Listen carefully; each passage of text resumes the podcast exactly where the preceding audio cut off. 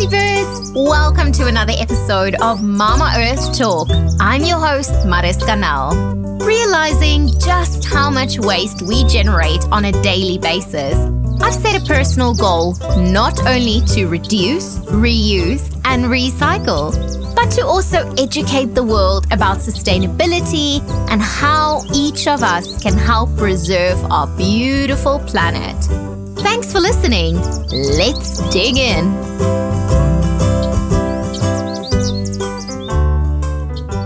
Our guest today is a zero waste advocate that has been living plastic free since 2011. She's the inspirational woman behind Zero Waste Chef and always have an amazing zero waste recipe to share.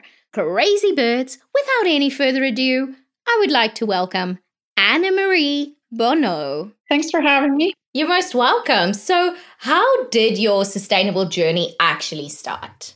I had been reading about plastic in the oceans, and a catamaran had caught my attention. These environmentalists had built it out of 12,000 empty plastic bottles and other waste materials. And they sailed it from San Francisco, which is just north of where I live, to Sydney, actually. They wanted to raise awareness. And so that raised my awareness. I wanted to raise awareness of the plastic swirling around in the oceans. Wow. So I started reading about it and, you know, was horrified. I had always recycled and I thought, well, you know, I'm doing my part. This is what I thought before I started reading. Thought, well, I'm doing my part. You know, plastic's terrible, but I'm putting it in the recycling bin. And so, you know, I'm doing my part, but no. You know, then I started reading about how plastic pollution was affecting animals, you know, it's heartbreaking. So I told my daughter, my older daughter, Mary Catherine, at the time, I said, we have to get off of this stuff. I just don't want anything to do with it. I mean, I'm alive. So being alive, I am going to play a part, yeah. but I wanted to drop out as much as I could. So I remember we were standing in the bathroom tissue aisle at a grocery store when we had decided to kick the plastic. And I looked at her and I said, How are we ever going to do this? I can't even find bathroom tissue without plastic. It's, it's impossible. So then she started doing research. She actually found Beth Terry's blog, My Plastic Free Life. And so that's how we got started. We started taking the steps that Beth Terry had outlined. And it just kind of snowballed from there. Oh, wow, what a journey. And I mean, just standing there and being overwhelmed, that's probably how well, I've definitely felt like that, and I'm sure a lot of our listeners also felt like that. You know, when when you're so overwhelmed by plastic and you just don't know where to start. It's really, really overwhelming. It's hard. But like I always say, if you just take it like one step at a time, it should be okay. One challenge at a time. Yep. Don't try and do it all at once. Make one change at a time, and then you get used to it. And then it becomes routine you know, I don't find it difficult now. Oh wow! That's... But at first, it was at first it was a big challenge. So you've you've done quite a lot of swaps, and one of the swaps that I still haven't really made that you've made, which I'm super proud about, is that you've basically traded in your store bought yeast for a wild yeast and today you have like your own sourdough starter and Crazy Birds. She's named it Eleanor. And how did that start? Oh, well, so I had baked bread since my older daughter was born. And her one grandmother had owned a bakery, she and her husband. So I asked my mother in law to show me how to make bread after Mary Catherine was born. And she showed me. And at the end, she said, But a real baker uses yeast that's in the air. And I thought, well, that's not possible. But anyway, so I baked for years with baker's yeast. And then when we went plastic free, I wanted to find a substitute because I couldn't get baker's yeast in bulk where I live. I think it was Mary Catherine probably who said, try sourdough starter. So that's how that started. So I may never have discovered the joy of sourdough bread if I hadn't gone plastic free. I might still be buying baker's yeast, which is fine. I mean, it makes delicious bread, but I wanted to stop buying the baker's yeast, be more self reliant. So, right now, I'm at my mom's in Canada. I'm kind of stranded here during the coronavirus, but I brought my starter. So, all I need is flour, water, and salt to make amazing bread. I made a loaf this morning. It's really good. Oh, wow. So, how do we actually make our own little starters? I really, really wanted to bring some of my friends' starters over from Dubai, but obviously, being in Australia, that wasn't allowed. So, I need to find a way how I can actually start with my own little starter. Okay, it's not hard. So, what you do is you meet, you mix together equal parts flour and water, equal by weight. I mean, you don't have to be too too uptight about the measurements, but I like to use a scale. This is all on my blog. So you combine flour and water in a jar, stir it every day, get some air in there. After a few days, you'll start to see bubbles. Don't do anything yet. Continue to stir it every day. When you see bubbles and it smells, and it might not smell good, it might smell sour, it might smell vinegary, it might smell like dirty socks people who have taken my in person classes, I have them smell everything. And the one woman, one time, she said, You know, it's really helpful to smell this because if I smelled my starter at home, if I was doing this on my own, I would think this had gone bad. So, I mean, and everybody has a different perception of what smells good and what smells bad. I think st- starter smells amazing. but when, when you're first starting, you might think, oh, that's kind of a different smell. So, when it bubbles and it smells, has an aroma. that sounds more appetizing. Yeah, even if it's a smelly sock aroma, that's an aroma, right? Yeah. So at that point, you remove most of it and then you put fresh flour and water in the jar with the tiny bit that's left in there. Do that every day, usually at the same time of day. And then after about mm, a week, then the starter should be rising and falling probably less less than a week. Uh, so that's a week from when you started to feed it. Okay. Might take five days to get to that point, and then another week or less. It's ready to use when it after feeding it rises and falls every time, and that will take about. I mean, it depends on your kitchen. If it's hot and humid, it won't take as long. Okay, so this is something you put on a shelf, not inside the fridge, so outside. That's right. Put it on the shelf on your counter. It will rise and fall over four to eight hours, say. And then you can start baking with it. And the stuff you take out of it, don't throw that out. Save that. Especially right now, you don't want to waste flour because grocery stores are here anyway. It's hard to hard to find flour at some of them. Definitely. Well, that sounds amazing. And you are somewhat of, I would call it a sourdough queen. so, for any people that has now actually started with sourdough, and I have to say, like in California, I had the best sourdough bread like ever, and I've always been trying to like make it, but yeah, it hasn't it hasn't been a success so far. So, what would your advice be to anyone that want to make their own sourdough bread as well? First of all, take lots of notes. I would do that while you're baking. You may not want to start off with the bread. You might want to just get used to having a starter and feeding it. And you can make things like pancakes and crackers and waffles and tortillas, and then maybe work your way up to the bread. When you do make the bread, as I said, take notes so when I first started, I only had a recipe. I didn't have pictures. I didn't know exactly what I was doing or what it was supposed to look like because it's very different dough to work with than dough you make with baker's yeast. So I thought, well, I want my bread to rise more. So maybe I should let it ferment longer and then it will rise more. And then my loaves started to just turn out terribly.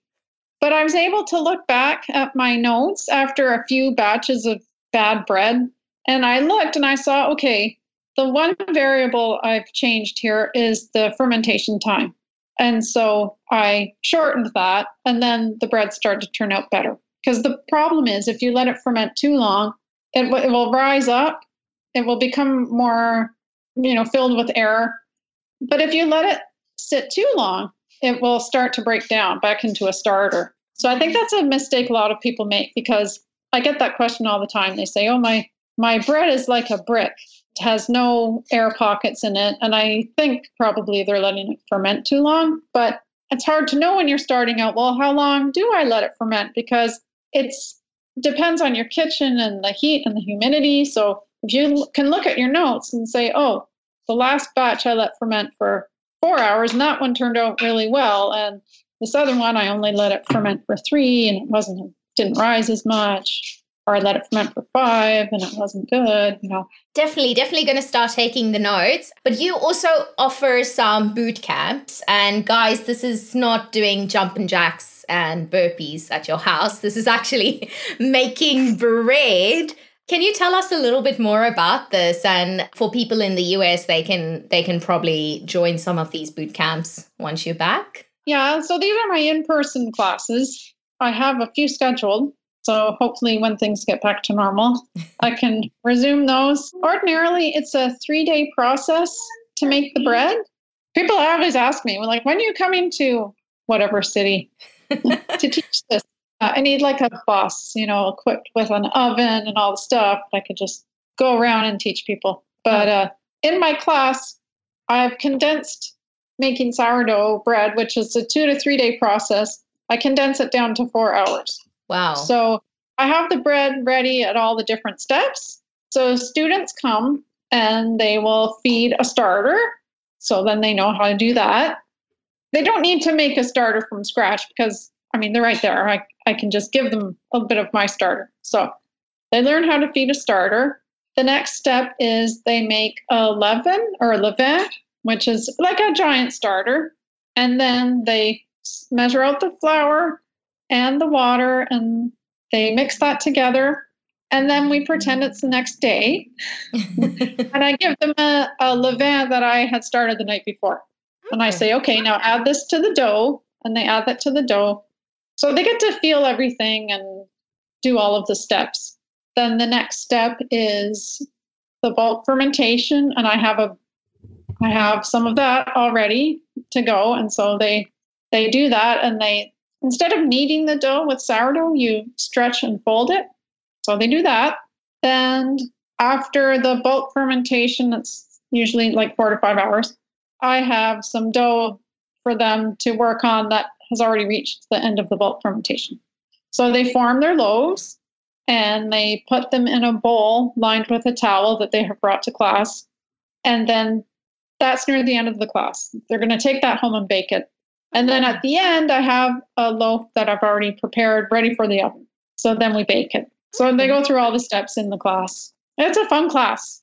People and the nicest people, nicest, quirkiest people, really interesting people take my classes. Oh, wow. Well, hopefully one day I can attend one of these classes. I'm going to try and give it a go with the sourdough, doing zero waste bread and things like that. You've literally been living a plastic free life since 2011, which is quite a long time.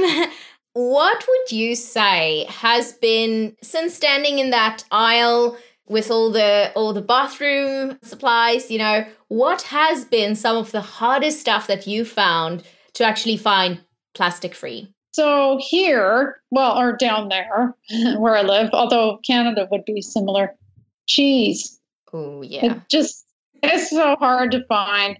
So we eat less cheese which is good.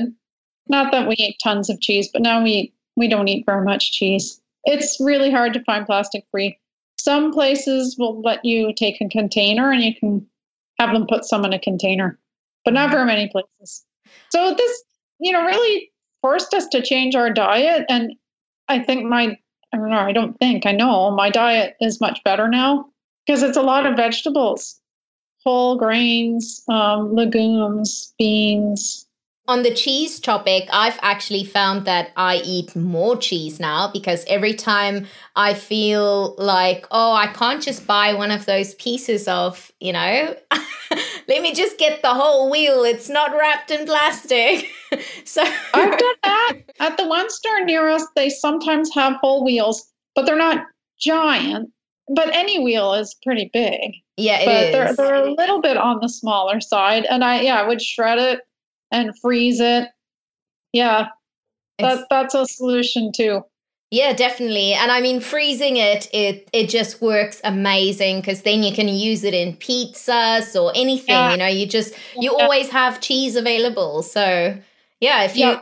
do never ever ever throw cheese away if you think it's going to get old, like grate it and just like freeze it, crazy birds. Talking about cheese, you have a website full of amazing recipes and I urge every single one of you guys to actually go out there. There's there's some great stuff. I'm to try a few out myself.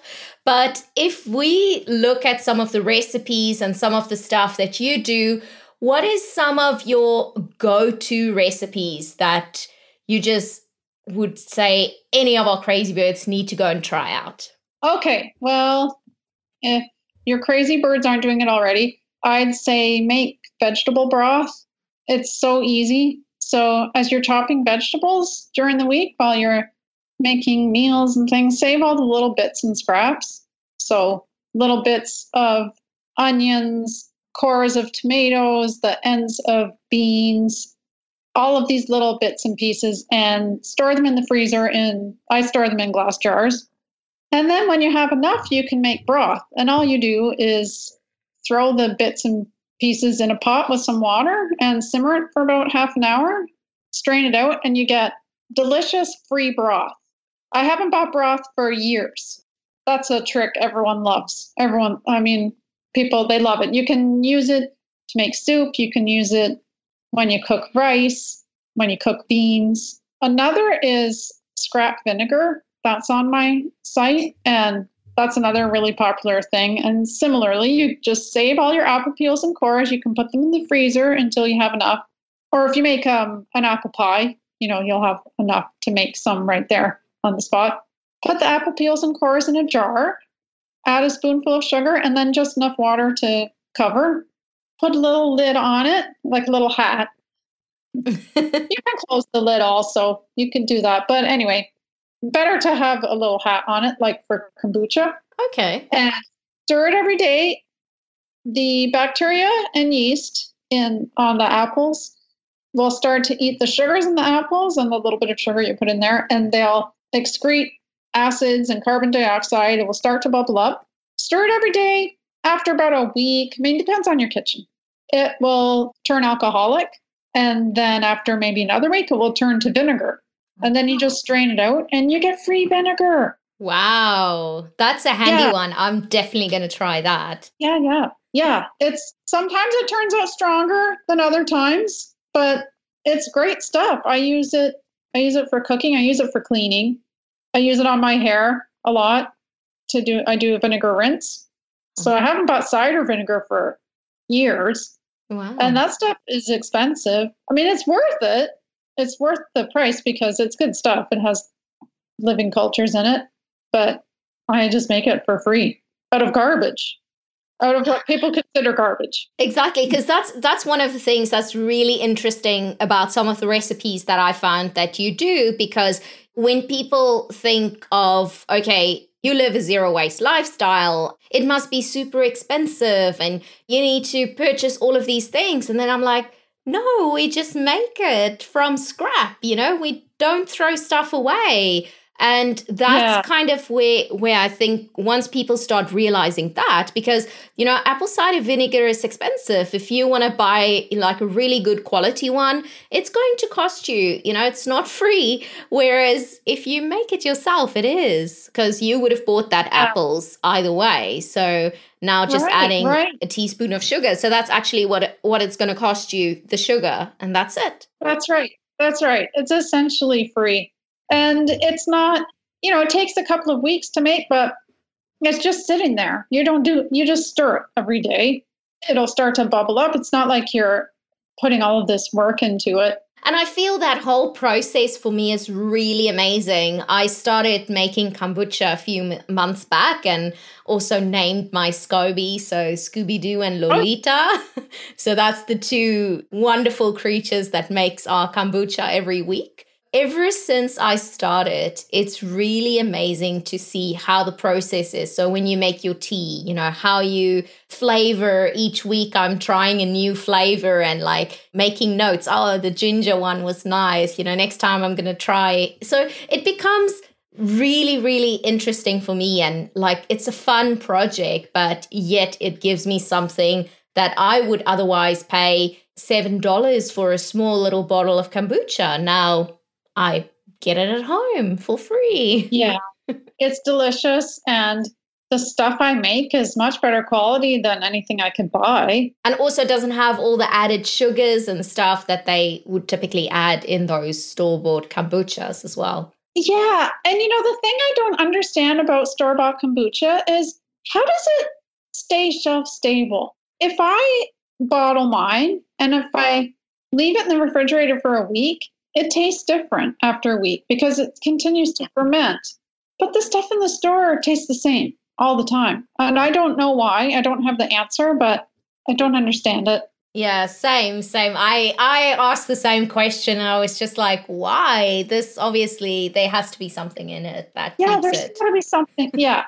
There's gotta be. Exactly. So well, when we look at our pantries, there's a few key ingredients that, you know, there's so many things that you can do with it, especially from your recipes as well. So, what would you say would be some of the key things that you actually have in your home always and that you recommend, you know, people to have in order to make a lot of the recipes and lots of yummy food? Okay. Well, so things I stock at all times, I would say olive oil have to have good quality olive oil. We go through a lot of that. Legumes, beans, lentils. I have tons of those. You can cook all sorts of delicious things with those. Spices. So I go through a lot of cumin, uh, turmeric. What else do I use? I'm trying to think of spices. Like a lot of Indian spices. We love Indian food. So rice, grains, nuts and seeds, flour, and then, you know, fresh produce. So that varies weekly. But the pantry stuff, I have those things on hand all the time. And those are typically stuff you can buy at some of the bulk stores. So it's really easy to get package free as well. Yeah. So when I go to the bulk stores, that's what I, you know, I load up on all those things. Oats, that's another thing. Steel cut oats and regular oats. Well, we're definitely going to try and see to get more like cumin and spices in our pantry as well because it works so so well to actually cook more from home and to know what's actually in your food as well and the amount of less packaging is fantastic especially if you can purchase it from a bulk store so other than being like zero waste and making all of this delicious food, you also started as sewing bees back in 2018. Can you share a little bit more about this project? Oh, sure. Yeah, I love this project. I was going to these zero waste meetups where I live in California, and we would have a few activities. We we did um, a creek cleanup one time. Um, I did a little fermentation class another time. I organized a couple of swaps, so we'd get together and just bring stuff we didn't want, and everybody would just take stuff that other people didn't want. We you know, no money exchange. And then I thought, well, you know, it'd be really nice if we could sew produce bags and somehow get them out in the public. And I didn't know how that was going to work, but I thought this would be this would be a good thing to start.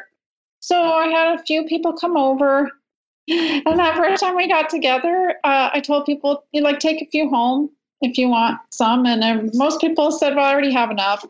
And I gave a few to the community kitchen where I live and then I think at the end we had like eight. Yeah, I mean, like, that's it. And I said to the one woman who came, I said, How are we ever going to get this thing off the ground? We only have eight bags here. but then over time, I figured out okay, you need to cut a whole pile of bags first. Just have people come over and cut piles of bags and then sew them. And then um, couple of other people showed up and joined and they had sergers. I have a serger. So I can make a bag on my serger in less than three minutes. It's already cut. Now we can crank them out. When we get together, they're usually about, oh, between six and 10 of us. We get together and we can usually crank out a couple of hundred bags in an afternoon. And then I know I know someone where I live at the uh, environmental department in one of the cities. And I told her what we were doing, and she said, Oh, you know, we have a booth at the farmer's market every three months, and you can come and sit in it, give away the bags. Oh, wow. So wow. we, yeah, because if I didn't, if we had to get our own booth, we wouldn't be allowed to be right in the heart of a farmer's market like we are now. So every three months we go and we take about 500 bags, and people go wild. They go wild. We're mobbed. I mean, you're just like there's a huge crowd of people in front of our table the whole time. They're so happy to get the bags and then they go and use them. You know, we're not just giving people a cloth bag, we're starting conversations. And so, you know, we see light bulbs going off in people's heads all the time. And they'll say mm-hmm. things like, I don't like all the plastic, but I didn't know what else to do. Or they'll say, you know, I have a bunch of fabric at home. Why haven't I done this? I'm going to go make some bags today. Wow. And a couple of women showed up from another town. Like where I live, it's just one big town after town after town in the Bay Area, San Francisco Bay Area. So it's someone from another city, uh, a couple of women, they said they came to see what we were doing and now they're doing it and they're at their farmer's market. And we've given away, I'd have to look at the number, but it's over 3,000 bags now. Wow. And I mean that that conversations now. So obviously it starts maybe with a bag, but next time it's something else. And these people will slowly, slowly want to change new habits. And I'm sure you guys, every time you go to the market, you'll probably also find someone else that's be like, oh, you know, I started with the bag, but now I've given up X, Y, and Z, and it was because of this. Yep. So, yeah, I think it's such an amazing, amazing project. And, you know, for anyone that's got extra, I mean, I got so many like tablecloths as a gift, but they were very stained, you know, but the fabric was beautiful. And I knew like I wouldn't use it as a tablecloth because, like, in the middle of the table, there's like a beetroot stain or, you know, some of the stuff you couldn't get out. And so I I wasn't the most handy person when it comes to sewing. So at that time, I'm learning slowly. but at that time, I um, I took it to the tailor and I was like, oh, I want to make bags out of this, and I've made the most amazing bags and just from old tablecloths. So instead of just discarding stuff or keeping it in your cupboard because you don't know what to do with it, rather get it out and make something from it and use it again and again. Oh, yeah. Yeah. And all the fabric we use has been donated. We haven't bought any fabric. You'll be surprised how much fabric is sitting Oh, yeah. around in everyone's. Yeah. Or when you want to do more like new curtains, and you know what do you do with the old curtains? They they can be turned into so many awesome things. So yeah, very excited about that project as well. So thanks for all of your amazing work and for everything that you do with that. That's super fantastic. Anna Marie, what has been one of your most important decisions that you've made around Mama Earth? I guess the biggest decision is to just get started, just do something. It, it can seem overwhelming.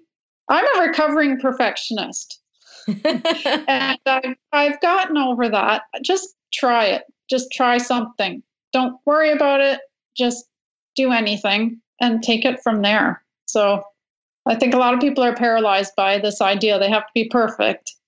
And it's it's not possible. Just give it up. Don't get it out of your head. And now we are going to move into our final five. So the first one is what is one social media account or publication that you follow? Well, if you want to get off of plastic, Story of Stuff is really good. They have a great movie. Well, they have a bunch of them, but The Story of Stuff is a great short film. And it talks about the life cycle of materials and our linear economy. So that's a great one. Tree Hugger is another really good one. There's so many. well, I'm sure those are two great ones to to get our crazy bird started. And what is your hope for Mama Earth actually going forward? So this coronavirus thing is just awful. but it has made, I think, a lot of people realize oh, when we have to change, we can change and really quickly. And so I'm hoping we learn some lessons from this. Definitely. And learn to treat the, you know, treat Mama Earth better. Exactly. We have no other choice. What advice can you give our crazy birds this week to help out Mama Earth? I would tell your crazy birds to cook more of their food themselves. So when you do that, you know what's going into your food. You can buy less packaging. When you learn how to cook, you learn how to use all of the food that you have on hand. And so you're not only reducing the packaging waste, you will reduce the food waste. So I think cooking has to be a big part of it. And and you don't have to do all the cooking. Like get your family involved, get your roommates involved. There shouldn't just be one person in the home doing all of it. Everybody's got to work together. So I think cooking is it's a really big part of all of this because we're it's right our addic- our addiction to convenience or our reliance on convenience is what has created a lot of our problems. So we need to get back to slow food, slower food. Exactly. And what is one sustainability fact that you like to use in a room with people not yet on a sustainable journey? So I don't like to be preachy and scare people. but if they ask, I think maybe one of the more astonishing statistics is that, well, in the US anyway, we waste about 40% of the food we grow. Everybody can agree that we should not waste food. Left, right, middle, far left, all political persuasions. Nobody's going to argue that we should that we should stop wasting food. Everyone's going to be on board. So when I first heard that 40% statistic, I think my mouth fell open. I, I couldn't believe it. I had no idea that we waste that much food. And we're not wasting just the food, we're wasting the water and the labor and the soil and the energy that went into growing that food. So it's it's really crazy. And then when the food rots in landfill, it's cut off of oxygen, and so anaerobic bacteria break it down and they release methane gas, which is bad. Yeah. it's much it's, yeah, it's much more potent than carbon dioxide. It's a much more potent greenhouse gas. So that's a good statistic that I think most people haven't heard. I mean, there it's been in the news a lot more over the last five, six years, eight years, but still not enough. Yeah, definitely. So don't waste food, people. There's quite a lot of food that's being wasted. Exactly. Try and use all of those apples, apple peels, and everything, every single last bit. Where can people actually find you? So my blog is zerowastechef.com and it's zero all spelled out. I'm also on Instagram, Facebook, and Twitter at Zero Waste Chef. Oh, and I have a book coming out next year. Yeah. Oh wow. So we're definitely going to be keep an eye out for that. That sounds fantastic. And well, thank you so much for sharing your journey with us. And I'm going to link all of those social media places and everywhere where people can find you in the show notes. So people can just go over there and click directly to link up with you. So thank you so much for being on the podcast. Oh, thank you. And that's a wrap. Thank you so much for listening. You can find the show notes for this episode at mamaearthtalk.com. Follow at Design by Mariska on Instagram or email hello at mamaearthtalk.com and let me know if there's a topic you'd like me to talk about. I love hearing from all you crazy birds. New episodes are uploaded every Monday. Make sure you subscribe so you don't miss anything. Mama Earth has a voice, and it's us, crazy birds.